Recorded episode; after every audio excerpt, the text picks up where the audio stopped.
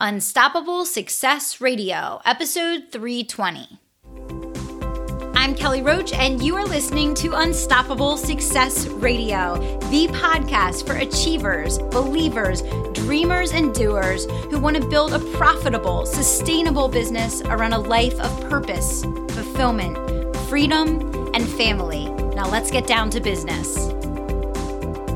Welcome to Unstoppable Success Radio. I am your host, Kelly Roach, and I am thrilled to have with me today the financial rock star, Scott Alan Turner. Scott, welcome to the show. Thanks, Kelly. Glad to be here. All right, we're going to have some fun today. So, Scott is the financial rock star who went from money moron at age 22 to a self made millionaire at 13 years later. He's an early retiree who spends his time helping people get out of debt faster save more money, and retire rich. He's also the radio and podcast host of the Scott Alan Turner Show and bestselling author of 99 Minute Millionaire. So, Scott, welcome to the show. Thank you very much. All right. So, who doesn't want to retire early, get out of debt faster, and save more money? I don't know. Uh, I think everybody listening today uh, has their ears perked up. So, let's go ahead and dive right in. I'm sure that there were some high highs and some low lows that led you to the path that you're on today. So, do you want to share a bit of that backstory and kind of how you uh, discovered that this was really the, the path for how you wanted to make an impact? Yeah, absolutely. I came out of college like most people without knowing a lot about money. Didn't learn about it growing up, didn't learn about it in school. So I came out with student loans, got into some credit card debt, bought my first car after I got my first job, and fell into the cycle that a lot of people get into the paycheck to paycheck cycle. Mm-hmm. That continued for a number of years. I did pay down my student loans, but then I had this wonderful boss who gave me some advice. Say, you should go out and buy as much house as the bank will let you, which I just about did. So one day I woke up, I had a really big mortgage, an empty bank account, some nice furniture that the lender owned, and a really expensive car payment. And I realized, ah, this is not a good situation to be in. It was like my financial awakening at age mm-hmm. 25. Wow. Yep. And I think lots of people have gotten lots of bad advice as such along the way. Um, so, so on the path to kind of uh, recovery, what would you say were some of the biggest transformations that you personally went through that went from, you know, struggling and in debt to being debt free and, and self made millionaire? The first big decision I made was to sell my expensive car. And I, I was young, I had a good income, single, no kids. So I had a, a really, really nice Porsche with an $800 a month car payment. So really the bank owned it. I just kind of drove it on their behalf. But I realized, you know, this is not great. So I sold it, I unloaded it, I went out and bought a used truck that I paid cash for, $6,500. And that allowed me to start building up an emergency fund, paying down my mortgage, getting out from under this burden of debt, and sleeping well at night. That was a big uh, change in my life. Mm-hmm, mm-hmm. And and I know one of the things that you like to talk a lot about is how you can save a thousand dollars on your expenses. Um, tell me a little bit about that. Yeah, when I started learning about finance, I was listening to this guy on the radio. He goes, his name is Clark Howard. He's a consumer advocate. He's been on the radio, uh, syndicated national radio host for the past 30 years. I started listening to him, and over the course of the first year of listening to him, I saved $1,000. I followed a lot of his tips and I condensed them down in, as well as some of my own so that people can save $1,000 in one week. The first big thing I did was I went out and shopped for some decent auto insurance. I was overpaying for that. Uh, shopping for groceries was one of the big expenditures that I did. A lot of little things, utilities, saving money in around the house. Um, in this, I've got an email series, how to save a thousand dollars in one week on my website. But there's probably about 50 or 60 little things you can do with no impact to your lifestyle. I mean, you won't notice any different in your lifestyle, but it just saves money. Mm, that's interesting because I think that's the biggest thing that uh, people don't want to have to compromise the little things that they love, right? And the the things that they enjoy in order to save money. They kind of want to have a balance there. So, what are some of the other things that um, maybe people are overspending on that they don't even realize that they could make those changes around. Because, hey, small business owners, I, I know you guys, I hear from you guys all the time that you want to do Facebook advertising or you want to hire help in your business and you're struggling to afford it. So, you know, that thousand bucks a week uh, or a month, whichever the case, can make a big, big impact there. So, what are some of those other things, Scott? A big one, especially for small business owners, and I'm a serial entrepreneur. I've had eight companies over the past 15 years. When I learned about negotiating, you can call your vendors and your service providers, whoever you've got, and just ask for a lower price.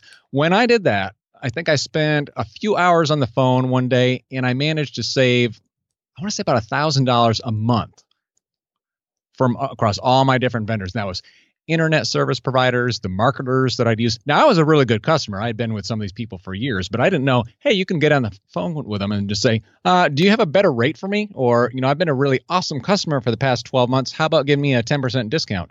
And over and over again, I would get better deals. And it just saved a bunch of money. And just spending a few minutes on the phone, calling them, pleading your case. And it works about 90% of the time. And it's a really easy win. Mm-hmm. That's so funny. My husband says that all the time. He's like, everything's negotiable. He's like, no one even tries to like negotiate anymore, but you know, most places will when approached. But it's really interesting. Most people are just used to paying retail. And so they kind of take it at face value. But you're saying, hey, carve out a couple hours and, and it's money back in the bank account, you know, as, as fast as you, uh, uh, you know, made the calls, you're, you're seeing money come back to you. So that's great. Yeah, it's interesting. Um, the American culture is one of the few cultures who the negotiating gene or the negotiating habit is not part of uh, who we are. Other cultures will do it all the time. As a small business owner, we would get people calling into customer service, and you can t- tell who's from the Asian region or different parts of the country because they'll say, "Hey, all right, you know, I want to buy your fifty dollar product. Can I get it for forty dollars?" And it's shocking at first but then you realize it's a culture thing. Mm-hmm. and it's okay to mm-hmm. it's okay to ask for discounts. You know, the worst thing they can say is no. Yeah yeah absolutely. And so you know what are some of the keys? You know i think everybody listening um, even if they're doing work that they love would would really enjoy being in a position where they didn't have to work if they didn't have to. You know retiring early is a huge hot button for people. And you know it's it's really just having the opportunity to have control over your own time. So what would you say are like the three or four, you know, key decisions that people need to make or things that they need to start doing today if they want to make that a reality? The first thing is just tracking spending. It's really hard or it's nearly impossible to break away from an employer or even your own job if you want to go out and do something else if you're going to spend way more money than you have in the bank. And that's you know, the only way to be able to avoid that is, you know, how do I, how much do I spend each month mm-hmm. or each year, whatever that dollar amount might be. Let's say it's five thousand dollars you have each month in expenses. Then you get to figure out, all right, how much do I need to save? How long is that going to last me? Is it going to last me five years, ten years, twenty years? What about the other big things that go along with it? Maybe you want to go on a really nice world tour for three months. What is the price tag of that? So starting, where do what do I spend each month? How much am I going to need to finance over a certain period of time, and what are the big extras that go along with that that I might need down the road. Okay. All right. And and so what what kind of things did you put in place for yourself um, that kind of became automatics or or things that you kind of um, did daily or weekly to to get yourself in a position to make that transition personally? Uh, budgeting is certainly a huge part of that, but having enough savings and really above and beyond what you think you might need. That's just extra cushion. It makes you sleep well at night. You don't have to worry as much. And for me, early retirement is a definition of you know I work because I want to, not because I have to. Mm-hmm. Most people, a lot of people think, all right, I'm going to retire. I'm going to sit on the beach, and I know a bunch of people like this, and then it gets really boring yeah. because your yeah, your life exactly. your life yeah your life has absolutely no purpose. You get sick of it after a while. Uh, the go- people who dream of playing golf every day, they realize, all right, this is you know not as exciting as I thought it was going to be. I want to go do something else. I want to contribute to society. I want to get some fulfillment.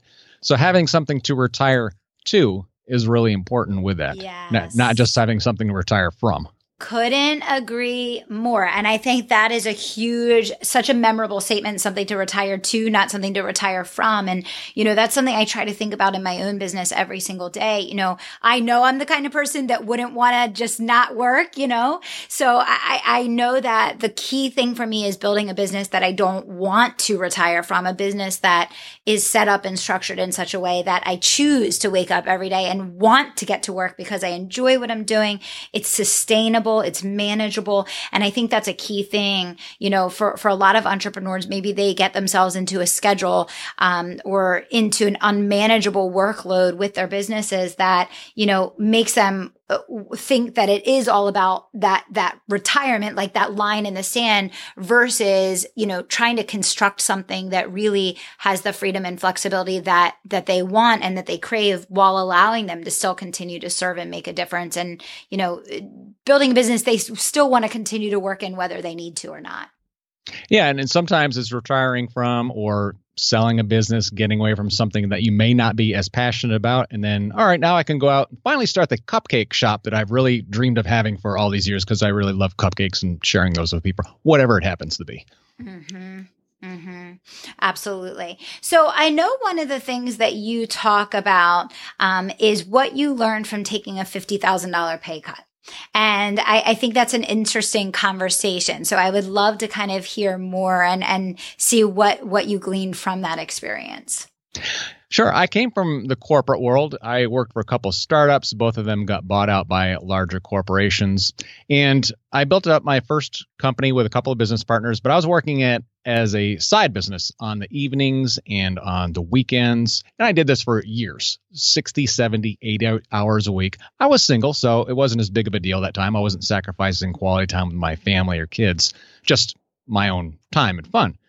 And after doing that for three years, I just I reached a point of total burnout because it's hard working that long for so many years and not really reaping the rewards of it. Those three years, I didn't make a dollar from that side business. We're just building it up in our free time. Mm-hmm. And I got to the day I was like, yeah, I can't do this anymore, guys. Uh, do we have enough money so that I can pay my mortgage, uh, eat, pay my insurance? And that ended up being about 65% less than I was making at my corporate job. I posed a question to our CEO that was running the company you know, can we pay me this minimum? He said, yeah, I'll get back to you. And the next day he did said, yes, we have enough money. We can pay you the bare minimum so that you can survive. I resigned from my corporate job about one or two weeks later. And it was really, it was a freeing experience. Uh, it was rewarding. I got my life back, got my sanity back. It was a really low point in my life. The other things were going on. But in order to do that, I had this big safety net, which allowed me to do that. I had a six month emergency fund, which I had saved up in case the worst happened, uh, the business failed, something else occurred, I, I would be able to make my mortgage, make my payments, and live off that. And when you don't have the debt obligations or the worry, can I pay the bills? That frees you up to do your best work. And that paycheck, or that pay cut rather, I ended up making that back probably over the next 12 to 18 months plus mm-hmm. because of all the time and the commitment and the focus I was able to put in this, what was now my full time job and the business just it just took off. I mean, it grew like crazy. Yeah, it's so interesting. I think that um that's almost like a microcosm i think of you know the whole growth process of building your business. I think so often it's a very hard decision to make those significant investments whether it be of your time or of your money in your business you know because of fear or you know hesitation or the what ifs you know what if it doesn't work? What if i don't get a return? You know all of those things. But then you find you know on the flip side that you know it's only in making that investment that you then can get the return. And I think that's a really important lesson in entrepreneurship. Yeah. And that is, in addition to that, since I teach people about personal finance now, since I was not burdened by debt and our business and it was not burdened by debt, meaning we didn't have a bunch of credit cards, we were cash flow positive, we didn't have to make the tough choices early on because we didn't have to make a loan payment or a credit card payment, which is a big shift. If you're in a small business and you've started it, bootstrapped it, but you've thrown a bunch of money in it, or you got the loan coming due or the credit card payment, you make vastly different decisions because you may run into a case, oh, we got to have a 50% sale and we got to launch it by noon today because we got to bring in some revenue and pay these bills. Well, if you're not in that situation, your business runs a lot differently. You make a lot better decisions. Yes, sirree. You are absolutely right about that. And that's why I think it's so important for entrepreneurs to embrace sales and marketing because the power to maintain positive cash flow is going to be leads coming through, new clients closing, dollars and cents that are ringing the cash register every day. And I think that, you know, for many, we work so hard avoiding those things that a lot of the pain and stress and struggle that many entrepreneurs entrepreneurs go through it is because of that, which then creates those other things that you just spoke of, the debt, the credit cards, you know, the making bad decisions because you're kind of under a, a deadline, right? And it's, and it's making decisions because you have to instead of you want to.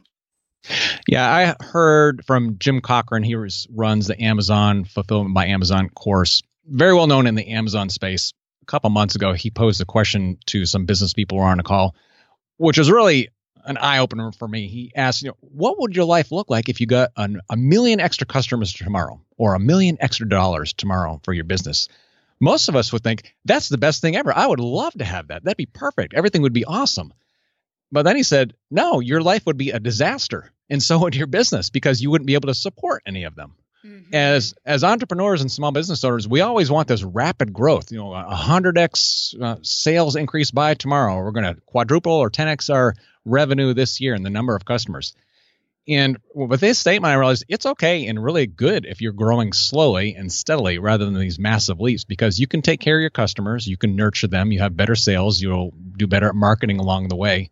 And the thing that we believe we want the most, the 10x gains, the million extra customers really quick, they can really torpedo a business pretty quickly. Yeah, yeah, no, that that makes total sense. One of my favorite words that I started talking about recently a lot, and I'm going to be talking about a lot more, is the word sustainability. And I think it is like the perfect word for this moment in time in business and entrepreneurship because I find that a lot of what is being taught, shared, and promoted on social media and online marketing it is unsustainable.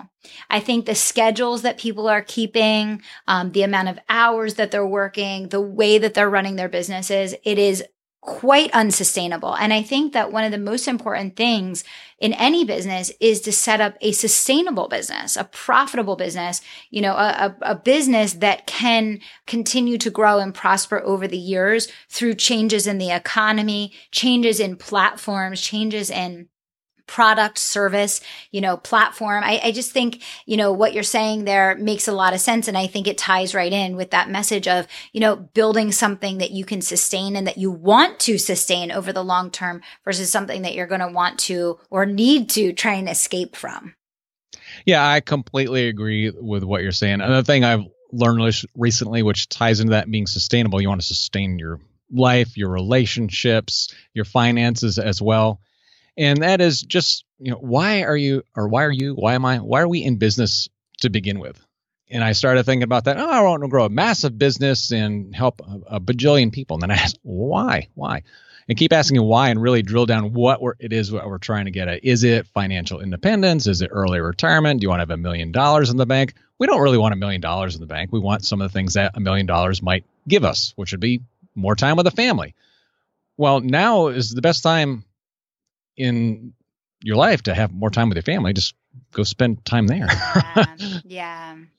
It's so important to know why you want what you want and, and recognize that many times it is access- accessible and available to you now. And I think that's a really, really good point.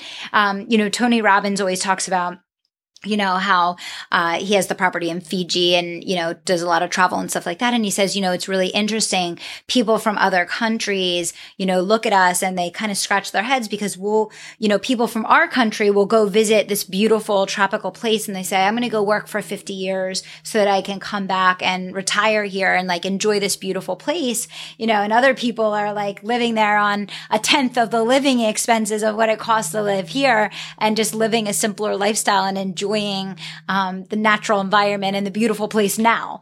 And it's like we have a very kind of twisted mentality about the route to success and what success looks like. And, and I think bringing it back to that simplification is a, a great mindset shift for people there, Scott. Yeah, ultimately, what everyone, every single person down to a T wants is happiness. Mm-hmm. And everyone has to buy, define what that means to them. Uh, society's got one definition, advertising, um, has one definition. Madison Avenue, I want to say, the the people who are producing the commercials. You know, if you get this giant ten million dollar mansion and the Bentley in the front yard, and you've got the tropical vacations, that's happiness. Well, there's a cost associated with that. You can be really happy on a modest income, living a very simple lifestyle. In fact, you can be equally as happy uh, going down that route. Yeah, well, and and I mean also a lot of people choose to live a simple lifestyle although they have that financial capability because that allows them to both be financially wealthy and also enjoy those things by keeping it simple and and having that that money that they've worked so hard for and saved to be sustainable over time as well. So I think there's a, lot of different dynamics to that. So I want to switch gears and spend a couple minutes Scott talking about health and mindset. So, you know, I know that you talk a lot about the exercise habits and the routines that have contributed to building your wealth. And we actually have a segment on the show that we do once a month called Improve Your Health, Grow Your Wealth. And so I'm super interested to hear some of your personal best practices and rituals that you try to build into uh, your your life that you feel have helped in the process of of growing your wealth. Sure. And just before that, they've done a lot of studies on millionaires, and they find that the vast majority of them do exercise and take better care of their health and their well being and focus on the foods that they eat. So that's one of the contributing factors to achieving great wealth. For me, I've worked out for a very long time. Some of it comes out of necessity because I did something to my back in college. So if I don't hit the gym, for about three, maybe four weeks is the max I can go without hitting the gym, and then my back starts to get all kind of kinds of funkiness in it, and I don't sleep well at night. You don't sleep well at night, and then you're a poor producer during the day. So it just kind of spirals out of control. So out of necessity, I kind of got to work out. just mm-hmm, mm-hmm. I don't know. I don't necessarily like going to the. I, well, let's be honest here. I would love to wakeboard or do fun things all the time. I don't like going to the gym and lifting weights, but I go because I know it's going to make me feel better. And then I walk on the treadmill every morning for 45 minutes. I get up, have a drink of water, hit the treadmill. It's just upstairs. If it's nice weather, I'll walk outside. So that's a habit that I've started doing over the past couple years, and that really starts my day. A, it gets it out of the way because I don't have to think about working out the remainder of the day, and it gives me a lot of energy. I find that when I load up on Five Guys burgers and fries, which is awesome, but I don't want to do that every day because I know I'm going to feel terrible afterwards. so generally eating healthy 90% of the time. I do have a cheat meal each week. In fact, tonight we're going out for fried chicken. I'm really looking forward to it. But I had fish. And, I had fish and broccoli and rice for lunch. It's, it's sure. a healthy balance. there you go. Everything in moderation, right? Yes. So for me, health is super important in my life. I found it makes me feel better. I have more energy, more focus. I do better at work, and I'm just happier because of it.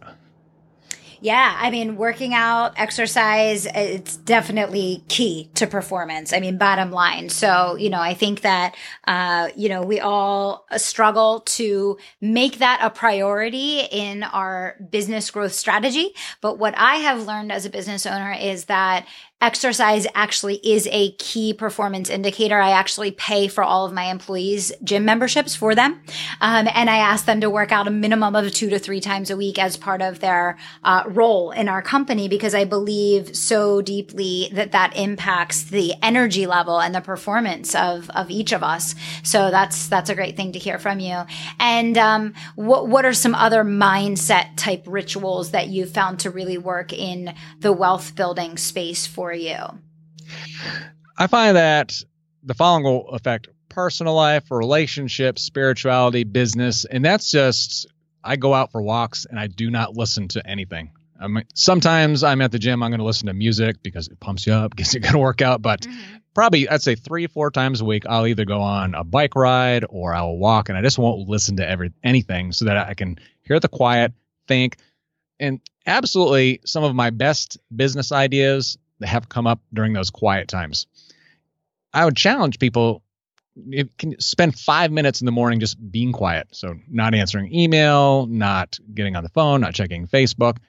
That's a good activity. For me, I prefer to go out in a walk where it's quiet and then the mind just will go and it'll go and it'll go to different areas and you'll find really breakthroughs mm-hmm. in your life.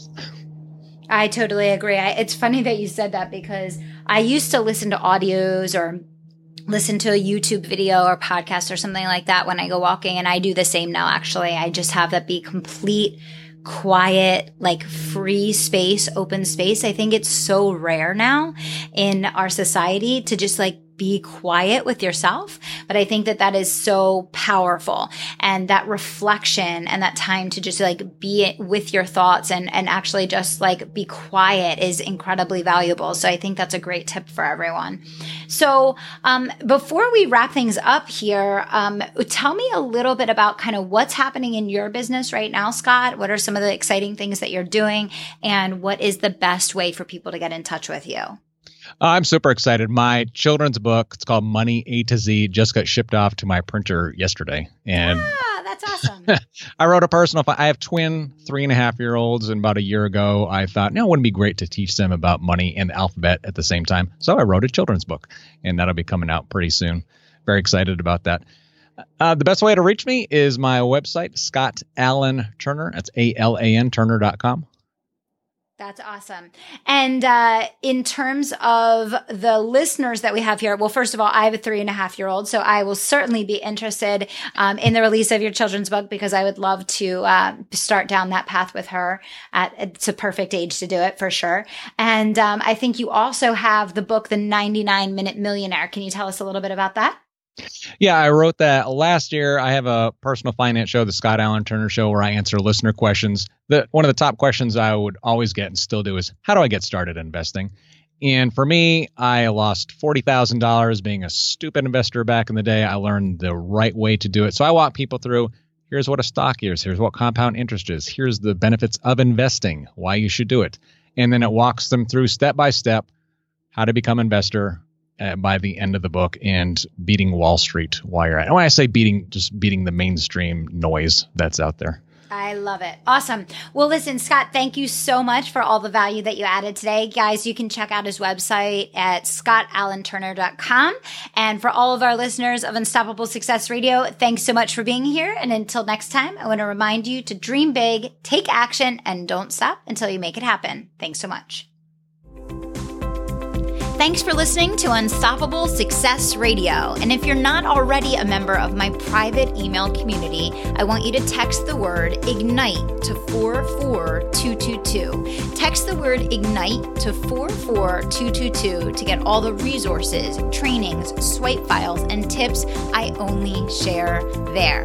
If you're not already a member, all you have to do is text IGNITE to 44222 to get in on all the action. Thanks so much.